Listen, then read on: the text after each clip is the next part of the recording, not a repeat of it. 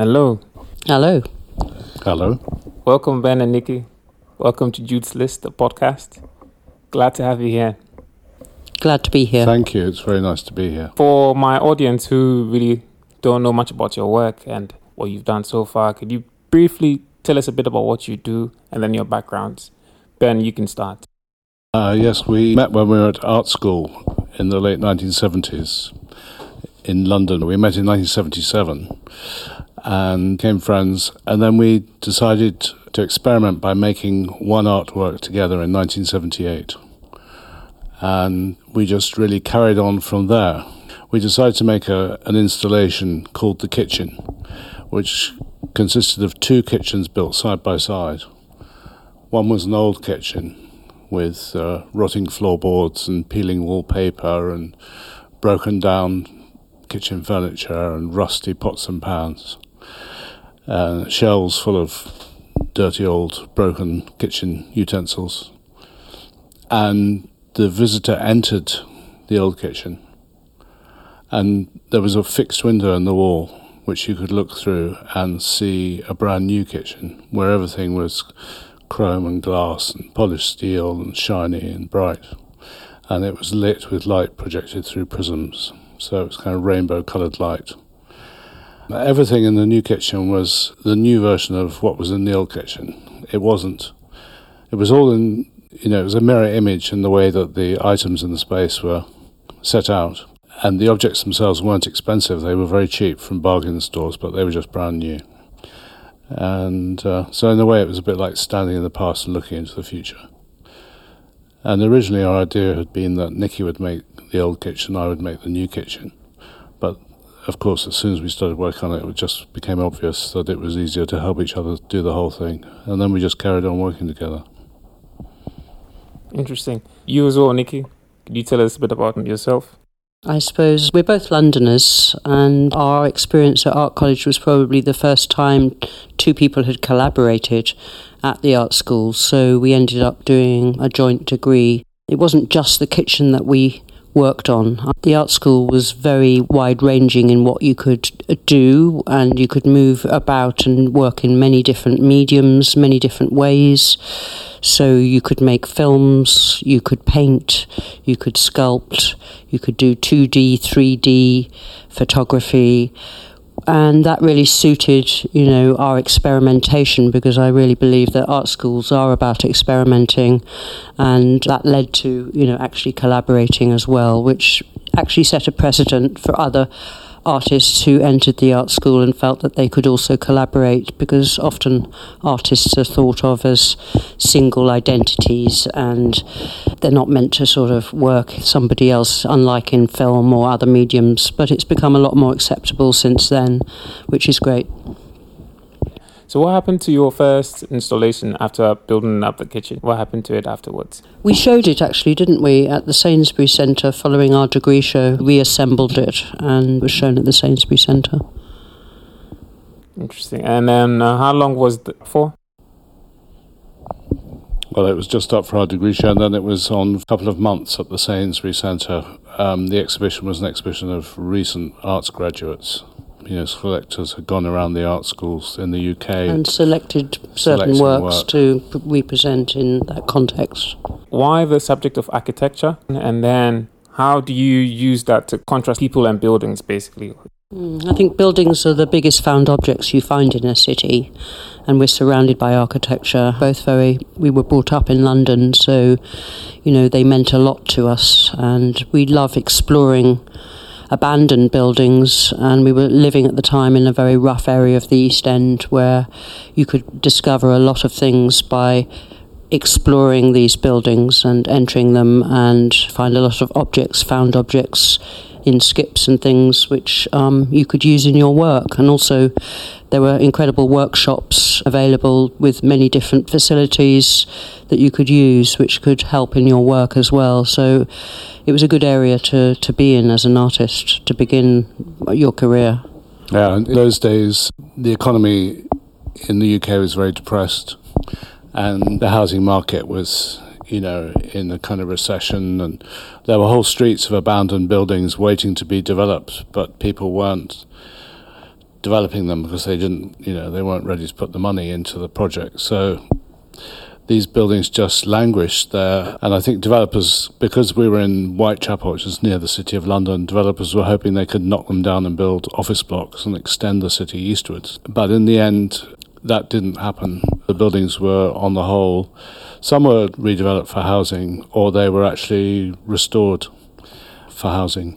Uh, when the market sort of picked up again. But we used to go into, they just push the door open, and you could go into these old houses and you could find people's belongings that had been left there 20 years earlier, and they were, and they were often the belongings of elderly people. So these items, you know, some of them went back to before the Second World War, to the 1920s or 30s, and a lot of the houses were Georgian or Victorian, and had never been really restored because the area had always been very poor and run down.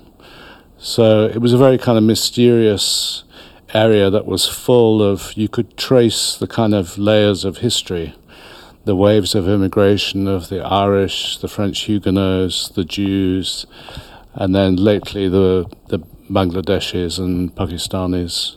And Somalis. So it was, you know, really interesting, in some senses, kind of social history, but very mysterious. And we wanted to recreate these kind of atmospheres in our work what in those days were called environments, but today we'd call them installations. And that's really how we got into sort of architecture and, and furniture. We used to then adapt or remake pieces of furniture uh, as a kind of exploration about what furniture can say about the way we use buildings. Because you find furniture everywhere in architecture, it's like a common denominator within architecture, and it the way furniture is set out in a building, it can often describe how it's used. You know, you can trace how a building is used from the way the furniture is uh, set out inside it. Yeah. So, in terms of these buildings and looking at history, is there any parallels that you could draw from the states in which you saw them, one, and then the materials in which you found inside these buildings?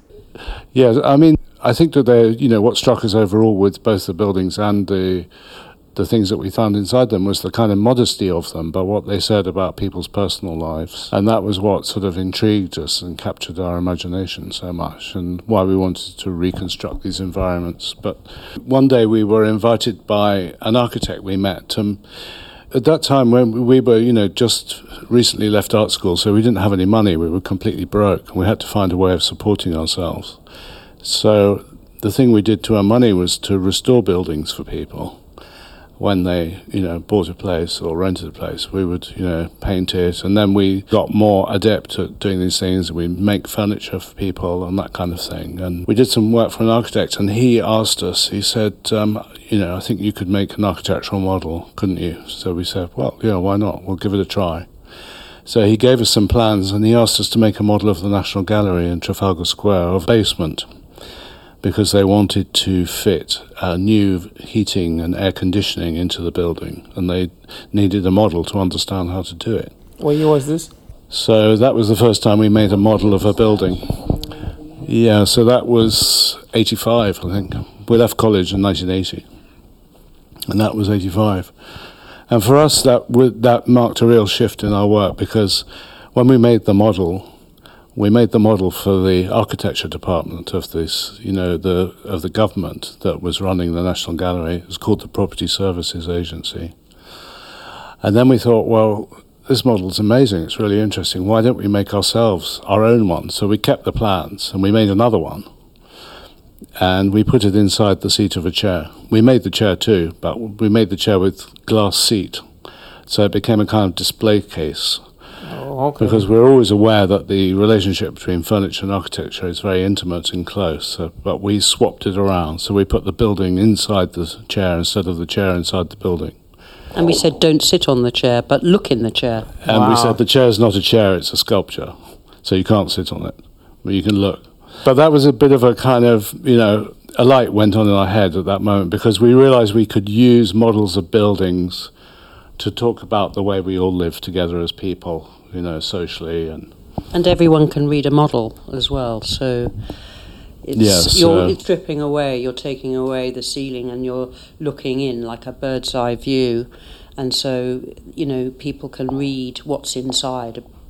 People can read what's inside. training. You know, it's unless you're have got some experience or you're taught to read architectural drawings. You know, they're harder to understand, but everybody can understand a model.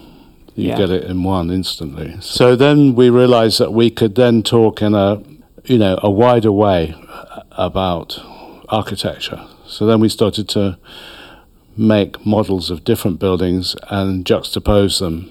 So we would bring together totally different buildings, like a modern, you know, a, a 1980s corporate headquarters building, and put it next to the Colosseum, a model of the Colosseum in Rome, or Palladio's Villa La Rotonda at Vicenza, you know, we and or the Maison de Force, a prison in Ghent, or Millbank Penitentiary, the prison where the Tate Gallery now is.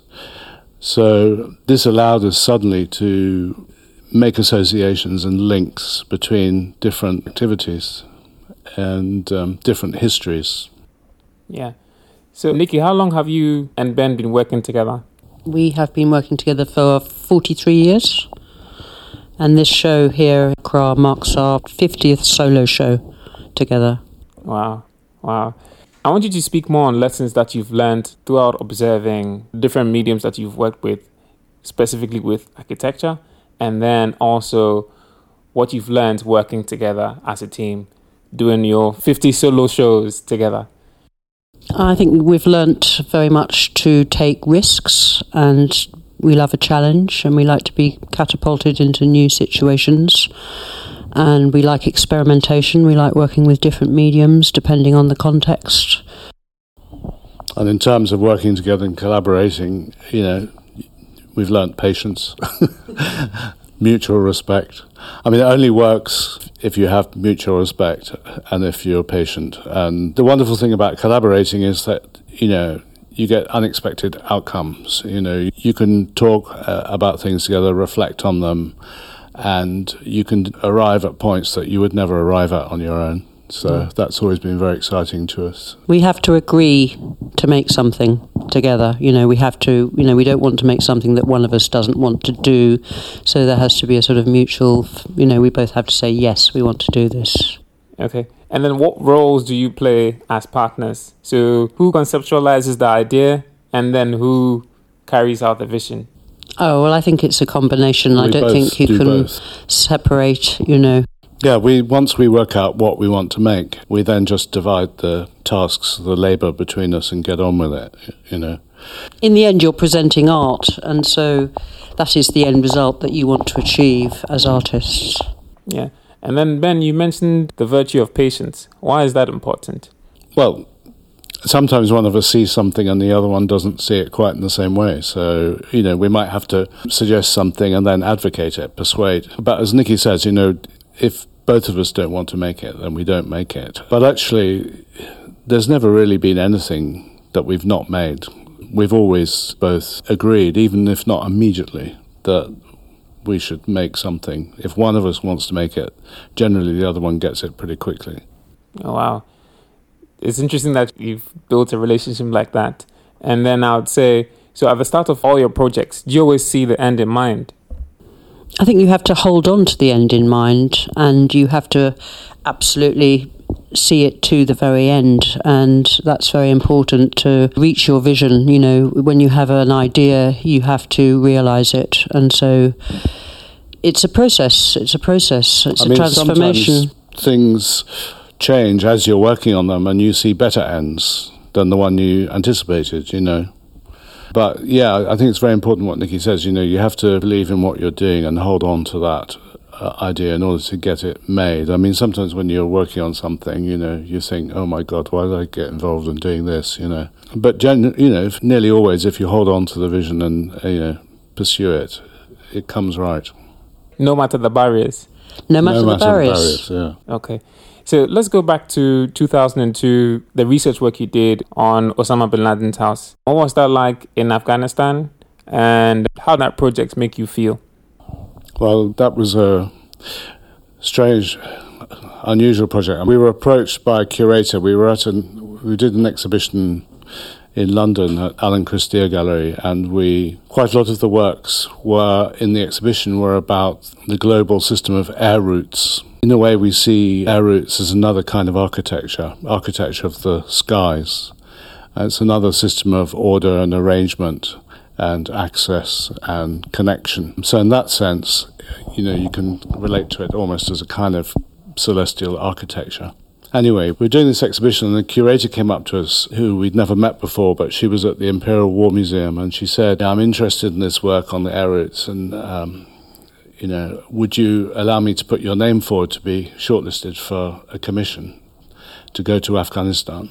And in the UK, this commission is called the, the War Artists Commission. It's a commission given by the Imperial War Museum, which commissions artists to go to places where British troops are engaged in operations abroad.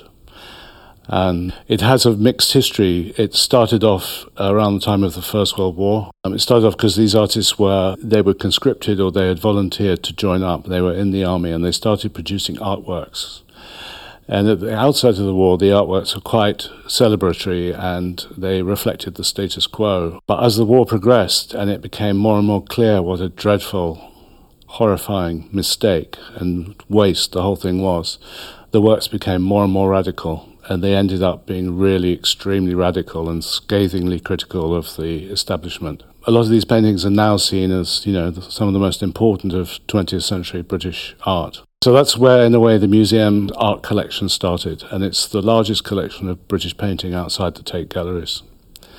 They continued to commission artists, and at times the commission became, as I said before, you know, reflected the status quo. It's quite conservative, and at other times it became quite radical. And then when they commissioned us, the media said, "Oh, they've commissioned the first conceptual war artist."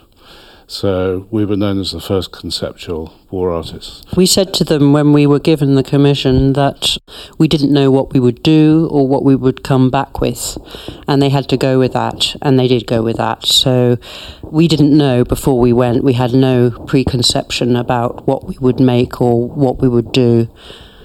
And when we arrived in Afghanistan, we were so shocked. We thought, how are we ever going to make art here? You know, they don't need art here, they need help, you know, quickly. They need peace and, and they need support. But then we began, you know, once we got over the initial shock, we began to see things that we found very interesting. I mean, also, we didn't understand the situation very well when we first went there. So it was a really rapid learning process. And, you know, we had to do research and we had to learn on our feet a lot. But Anyway, we ended up making three works, a trilogy of artworks, so that this could al- allow us to talk about the conflict at different levels. So we made the work that gives the trilogy its title, The House of Osama bin Laden, which was an interactive digital model of a house where bin Laden had lived in the late 1990s and where he set up the first jihadi training camp in Afghanistan.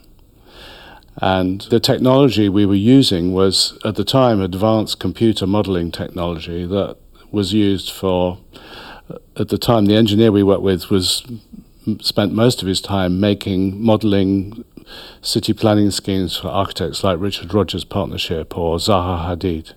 But anyway, he and I, when we were there, we visited this domain where bin Laden had lived, and it was being occupied by a paramilitary group called, called the Hizbi Islami Militia.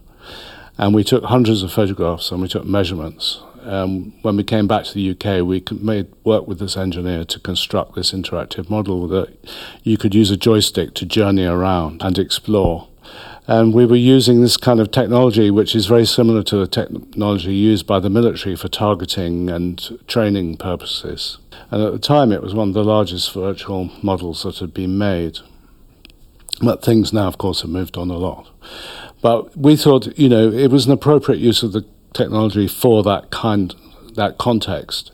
And also because bin Laden was a kind of, nobody really knew whether he was alive or he was dead. He was this kind of semi mythical figure in the media popping up in different places.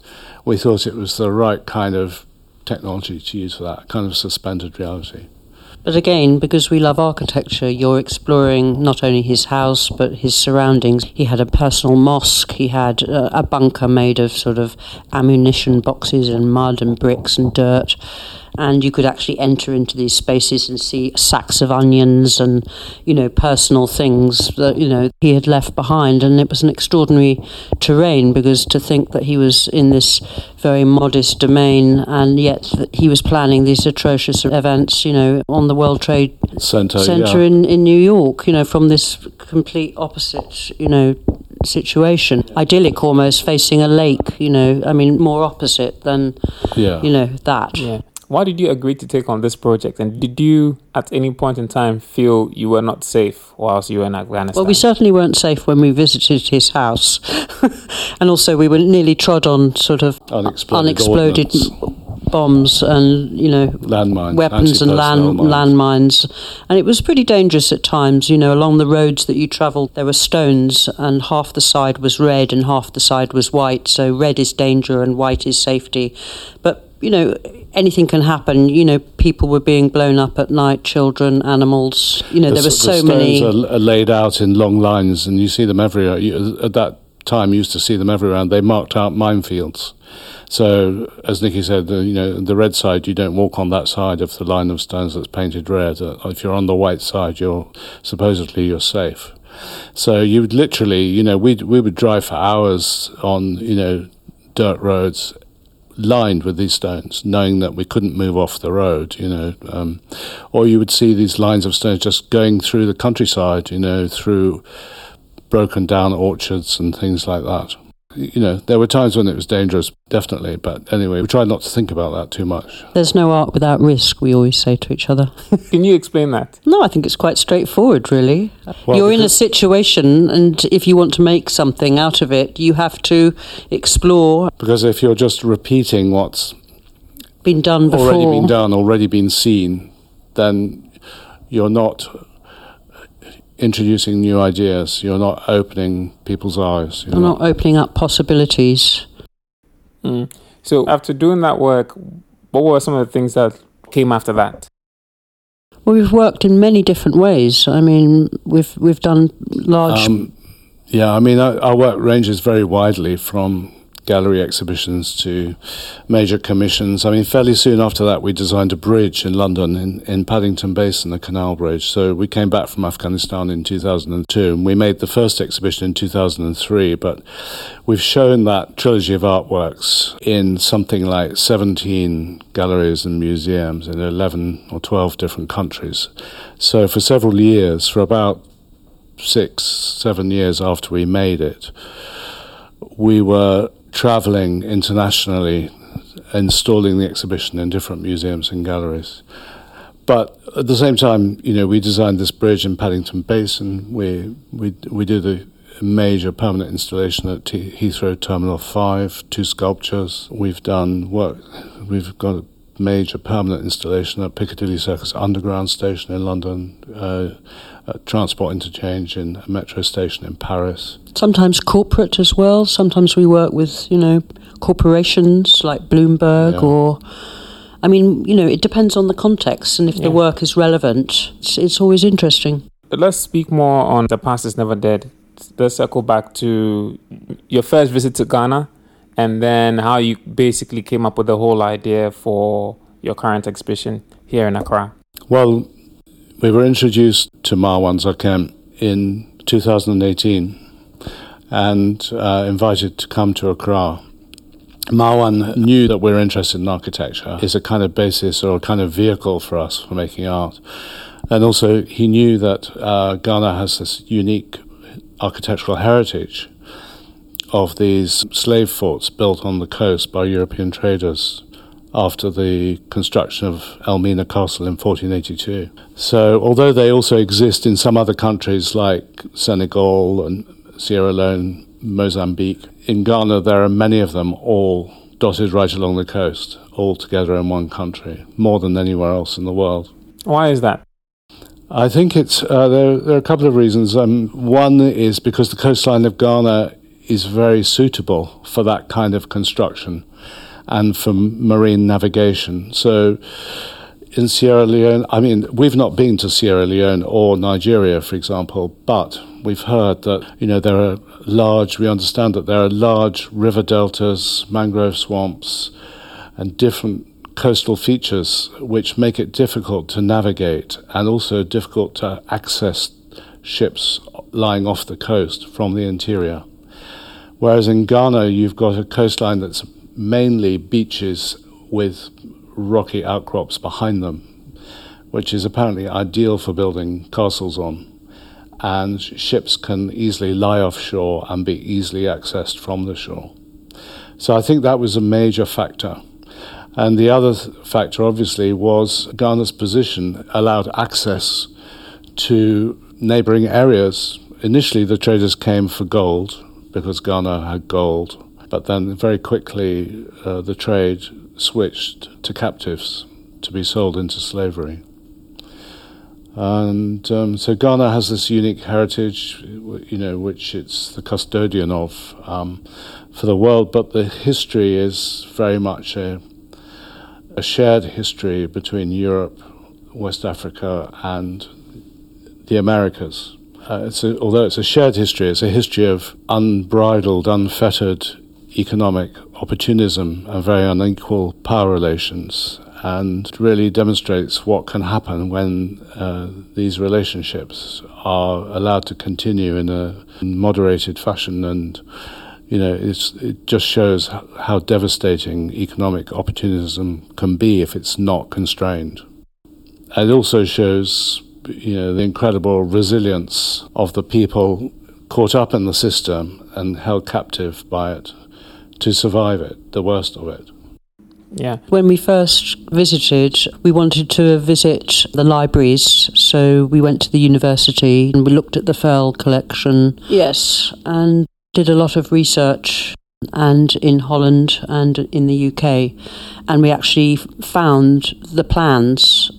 You know, we didn't know what they would look like, but when we started looking at these plans, they had a very interesting vernacular. They had a very interesting, they sort of spoke of a particular language and identity. They had a particular look which drew us to them. So it became very powerful for us. It was a very powerful symbolic feeling that we got when we found these plans. What was the experience like visiting Elmina? Elmina was the first place you visited. Uh, it was, yes. Elmina and then Cape Coast. And then we went well, it was quite horrifying, you know, to stand in these rooms that would have been full of people in very inhumane conditions. And when we first saw the door of no return, to think that these people, this was this tiny door that you saw there, that was their last doorway, and then from there they would never return, you know. I mean, when you when you visit the forts, you the thing about architecture is it you know in a way it really speaks the truth about events. You know, there's no denying when you visit the forts. You know, there's no denying what was going on. You know, you, you stand in those dungeons and you can feel the misery of the people that were held there, and you can see the cruelty of the system like nothing else. You know, and so people in Europe or in other places might want to say, "Oh, it wasn't so bad," or there weren't so many, or you know. Well, but visit. When you go well, to visit, the forts, and then you will see they really yourself, are evidence you know. of the reality that you know that went on for centuries, and that's a very important thing about architecture that it can convey that truth. Those buildings have witnessed horrors that you know we can't imagine really, but they still speak today of that history of what happened. That's why they're so important. I mean, That's they're almost as well. Ghana is custodian of this incredibly important history. There's also, I mean, incredible. They're almost like sacred places as well. I mean, in parts of the dungeons, people return and place wreaths, you know, for their ancestors, and drinks and things and objects, you know, because it's quite a sensitive place. You feel quite awkward being there in those spaces. You feel slightly guilty. If, if you're white, if you're white, yeah. you feel, you know, you feel the weight of that. A yeah. bit of a burden, you know. There, it's quite heavy. Yeah. So, in your visits to the other forts and castles, did you yeah. sense the feeling of guilt, the feeling of dread of what happened, the history? Well, as Europeans, we do because we're conscious that the Europeans developed this trade and and um, and they consistently expanded it. You know, these forts and castles, you know, in some cases quite small, but they were continually expanded over centuries to to hold increasing amounts of captives. And we know that the the traders played all kinds of, you know, they provoked all kinds of competition between, you know, different clans and states and, and tribes also within Ghana in order to try and control access to the captives and to increase the number of captives available to them and all of this kind of thing. But in Europe, this is a history that is only now really becoming more widely known because if I, you know, we speak about Britain, you know, this the Atlantic slave trade happened out of sight mostly, and so for a long time it wasn't spoken about, and if Atlantic slavery was spoken about in Britain, it was along the lines of, well, we abolished it in the early 19th century, so we're the good guys, kind of thing. But they never taught us that actually we also, we actually developed it centuries earlier and expanded it hugely. And you know, it was the British that constructed these huge dungeons at Cape Coast. You know, the castle was first constructed by the Swedes and taken over by the Danes, and also local Fante chiefs also had it for a while. And but it was when the British arrived that they increased the size of the dungeons hugely to hold thousands and thousands more captives. So the British have a very played a very important role in it, but that's really downplayed in Britain. And people are now becoming, in the last few years, are becoming much more aware of it as people want to talk about it. And younger generations are not satisfied with it being concealed. They want it to be taught properly in school and that kind of thing. But, you know, speaking myself, I'm older, I certainly wasn't taught about it in school. I, so it's it's been very shocking for Nikki and I to learn about it and research it. I mean, you know, we're not naive and we're interested in history, but you know, a lot of the information wasn't just wasn't really Wasn't available. available. Yeah. And also, the important thing is in Britain, you know, there are lots of institutions and which were funded with the profits from the slave trade Like one institution. like the British Museum, the founding collections of the British Museum, the British Library, the Natural History Museum, were all paid for with the profits of slavery. The Tate Gallery building was an endowment from the Tate family. Uh, they weren't slave owners, but their wealth came from From profits made in the plantation economies of the West Indies from sugar. So it was the slave economy that they benefited from. And there are many other instances of it, and it's the same in Holland. You know, the Dutch Royal Palace, many of the major churches in Amsterdam are the churches that were paid for by the slave traders. It's where they worshipped, it's where they're buried. Those wonderful streets in Amsterdam of beautiful 17th and 18th century architecture were all paid for with the profits of the slave trade. And even in London, when we walk through Lincoln's Inn Fields, you know, these beautiful Georgian buildings, you know, they were built with the profits of slavery too. And the music that was being played at the time was also from that It's the period. soundtrack to slavery. So people don't really think about that, but we're very in Europe. We're they very haven't aware. done. You know, they want to now. Many people want to know more about it Why now? because I think young people they're interested to learn more about their history in a more honest way. You know, the narrative until fairly recently has been that you know the the British Empire and other empires were civilizing missions. You know, they weren't. They were rackets for making money. You know. Okay. What lessons have you learned, Nikki, personally, throughout doing this work in Ghana? Personally, or Personally, it's been an incredible exploration, you know, to explore some of these forts, you know, which we would never have had the opportunity before to explore. And to work particularly here in Ghana as well. We worked in many new ways. Been working with carvers, for instance, in Aburi, and been working with embroidery in the UK. We've been working with different woods. We've been working with mahogany. We've been working with an amazing man, Baba Asaka, who was a master flag maker, Asafo flag maker.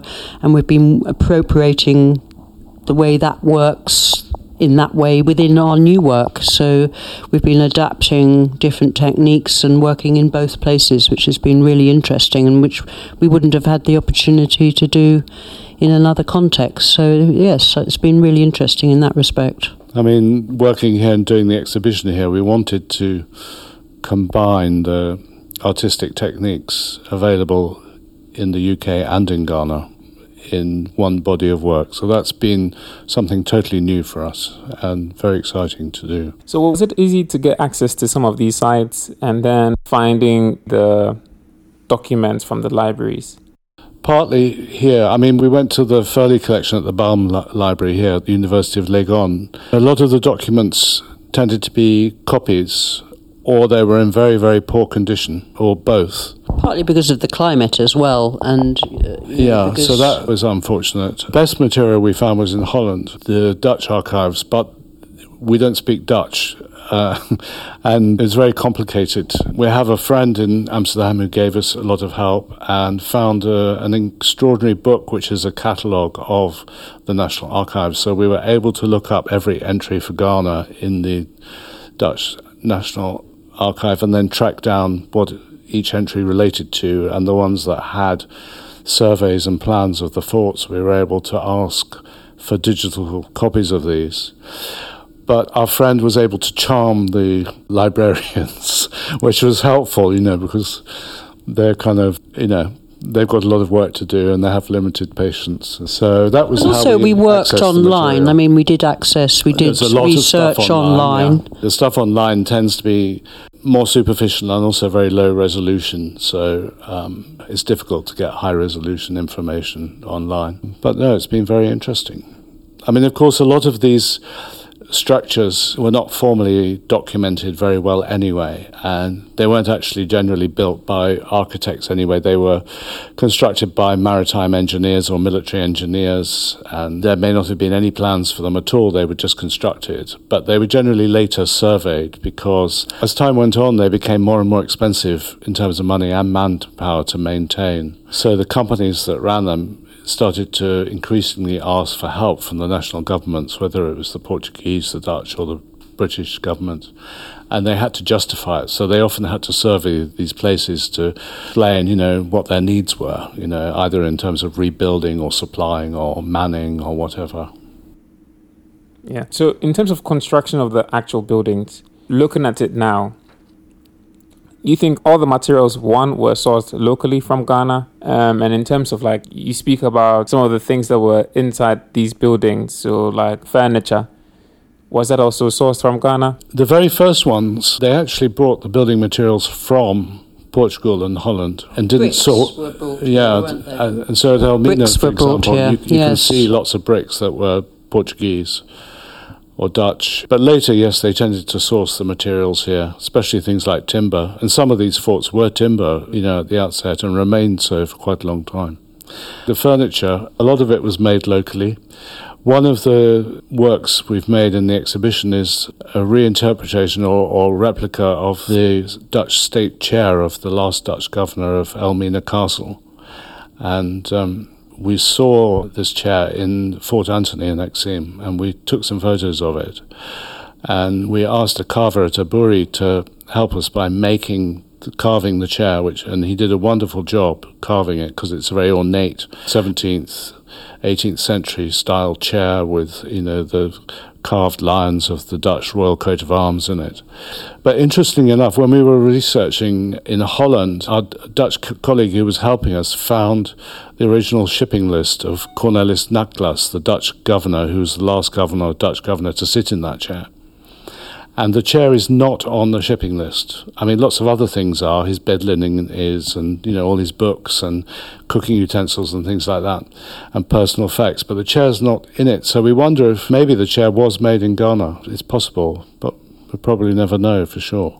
So this chair was made from a photograph and turned from a two-dimensional image into a three dimensional object, you know. Yeah. So that was interesting for us. And he was so skilled, he was able to work from our one to one photograph. We rolled up a huge photograph of it and took it to him, and then he was able to reinterpret the photograph and turn it back into a three dimensional object. Yeah, I mean, I've seen the exhibition, so I've seen the chair. I want to know, like, how long it took this carver to basically make the chair, uh, and then what is it made out of? Well, it's made out of mahogany. Probably took him two to three months to carve it, and then Nikki and I made other parts in the UK, which we brought to Ghana and, and we assembled. So we made a model of Fort Jago at Elmina, which goes is encased in glass in the seat area of the chair instead of originally the chair had a kind of soft upholstered velvet seat and the seat back of the chair is a gold embroidery of the plan of Elmina Castle on black velvet, which we've installed, uh, we've upholstered into the seat back. So it really is, it's a combination of work, you know, made here in Ghana and, and also made in the UK. And also with very specific lighting because there's a direct spotlight directly above the chair and it shines onto the model and then the model casts a shadow onto the floor and in a way we're referring to the way that we're all imprinted with buildings as we use them. The shadow it casts is the plan of the building. Wow, how did you get the idea for that? Well, we have worked with this idea. That's part of our personal in- artistic language. We, Yes. We've worked with that for And We've made series of chairs, for instance, um, prisons, a row of prisons which contain the models of seven different ancient and modern prisons in Europe and the Americas. yeah. And we've also recently made a series of chairs which depict buildings that John Soane visited on his grand tour around Europe in um, 1778 80. Yeah. Yeah. So, what was your lowest and highest moment doing this project, and then how has that led us to today? Uh, I mean, obviously, you know, There have been so many high moments, it's hard to pick one out. But I think one really high moment was when we went and we saw, having previously taken the huge paper cartoons, one to one drawings for the applique works to the Asafo flag maker, Baba Shaka, in, in Swedru, then he worked on these cotton applique works uh, for months. And then when we came back and we saw them for the first time after he'd made them, it to- totally blew our minds. It was absolutely fantastic. So that was one high point, but there have been lots of high points. I think the low points is the fact that the project has had lots of stops and starts, you know, because of, you know, the, whole pandemic and- yeah. and various other factors. So the whole process has been an extremely long one. So we've had to be incredibly resilient and hold on to the fact that, you know, it's now being finally realised and it's a great relief and we're very happy that it's finally come to high points than low pass. points. yeah, but you can share some more. Why was doing this project really important for you? Well, because the subject is so important. That has to be the reason. We're I very mean- interested in strategic architecture, and this says so much about. You know, this very important history which we think is under discussed. In I the think it's a moment too. That's a very good point, and I think it's a moment that we can draw together and all discuss this subject in an open way. And I think it's a very important thing that we can do this. I So mean, we hope very much that the exhibition or a version of the exhibition or the works can be seen in other places as well. It would be brilliant if we could, you know, if they could be exhibition in Europe, in the UK or Holland or somewhere, or even in the States where these works can be seen and there's an opportunity to discuss these ideas there as well. Yeah. So, what are some of the conversations you're hoping will come out of this project? well to be aware of this history and you know to understand you know how it developed where it came from and to you know develop awareness and vigilance around these issues so that you know it doesn't reoccur gain a greater understanding. Yeah. Yeah. At least holistically as a global village now, because in fact, we're having this conversation in Accra, but this is going out to the whole world. Mm, Yeah. Right. Quite. So, and we're also in a phase where, as even as black people are trying to uncover and understand their history. This also yes, speaks to that conversation. for so yes, long. Yeah, absolutely, yeah. absolutely. And also, it becomes very clear how you know racism was developed as a as a way, as a means to justify this trade. How these corrupt, evil narratives are developed and deployed as a way of justifying the unjustifiable. You know, so And they're embedded, and you know people can are in, are you know completely taken over by them. You know. I mean, with the building of the forts and castles, were they purposely set for that intent? Well, over Yeah, 50 no, were made, were built yeah. along the coast, which is a huge number. So it shows the extent of that whole planning, that whole outlook, that whole. I mean, another thing that we've noticed, you know, we've talked to quite a few Ghanaians about these forts and castles, and some of them are very, very aware of the history and they're very aware of the architectural history and the kind of architectural and tectonic aspects of them, and they're very, very knowledgeable about them indeed. But quite a lot of people we meet have said, "Oh, I don't like those buildings. I, I, ne- I would never go inside there, or I never go there." Or even they say, "Oh, we just never think about them. You know, we know they're there, but we never really think about them." There's a big difference between the way these castles and fortified trading posts are seen here, and the way castles and fortified trading posts are seen in Europe and some other places in Europe and some other places. I mean, we met a young Ghanaian who'd done a residency in Scotland, where there are lots of castles. And he said he was very struck by the fact that in Scotland they were viewed through a very kind of romantic lens with, you know, rose tinted spectacles. It was a kind of, you know, people looked on them as a kind of romantic part of their history of knights in armour and, you know, or the struggles for Scottish national identity and this kind of thing. So they're seen as a kind of positive part of their heritage. But of course, here they're not, quite understandably, in Ghana, they're not seen in the same way. They're not seen really as a positive part of, for many people, they're not a positive part of the Ghanaian heritage and identity. And there seems to be a conflict over whether to restore them or to whether to, you know, to what extent the buildings should be maintained, for instance.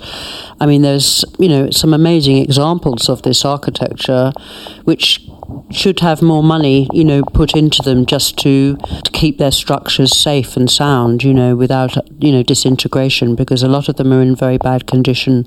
I mean, you know, the, the thing is that they are witness to very important events, very important history, and that is why it's so important that we believe that they should be maintained and that people should visit them. In this whole process, did you at all film or take videos of some of these visits? We took hundreds of photographs, hundreds of photographs, and um, obviously we did social media. We put things out, you know, leading up to this exhibition, just to begin to show people these structures, and you know, because some of them are incredibly beautiful as well in amazing locations. And we've made obviously some film because the film that you see through the door of no return Yeah. was was filmed by was us amazing. personally. That's amazing. What was your reception visiting these sites from the locals? mixed reception, really. Some people were very helpful. Some people were living in these structures. They were half squatted, some of them. And so people would come out and some would say, Hey, you know, I went to Liverpool once, or they'd have some sort of connection with you and you started talking to them. I mean, it was very, very mixed, but the stories were very different. Yes, I think people know, we've met people visiting the forts who know that people are interested in them, you know, and that this interest reaches across the world, you know. People come from the United States and, and, and Europe and in other places, in Latin America, and people know that this story can be told in a very unique way by visiting the forts. Well, President Obama came himself, didn't he? And there's a plaque at Cape Coast documenting his visit there. Wow, yeah. So did Prince Charles. I okay. don't know He came to Osu Castle Yeah. and he was in Kumasi last time we were in Ghana, Wow. apologising, I believe. Wow. Where can we follow The Past is Never Dead? Where can we follow where the exhibition is going to go next? Um, I think if you follow the gallery 1957 and talk to Victoria Cook, she will be very helpful in letting you know how it progresses and where it might go and where its future lies. Awesome. And then, Ben and Nikki, where can we find you online? We have a website, www.langlandsandbell.com, and also we're on Instagram, Langlands at Langlands and Bell. Wonderful. Thank you so much for your time. Thank you very much, Jude. Yeah, this Thank has been you very much. helpful A very and interesting insightful. conversation. Thank you. Thank you. Thanks.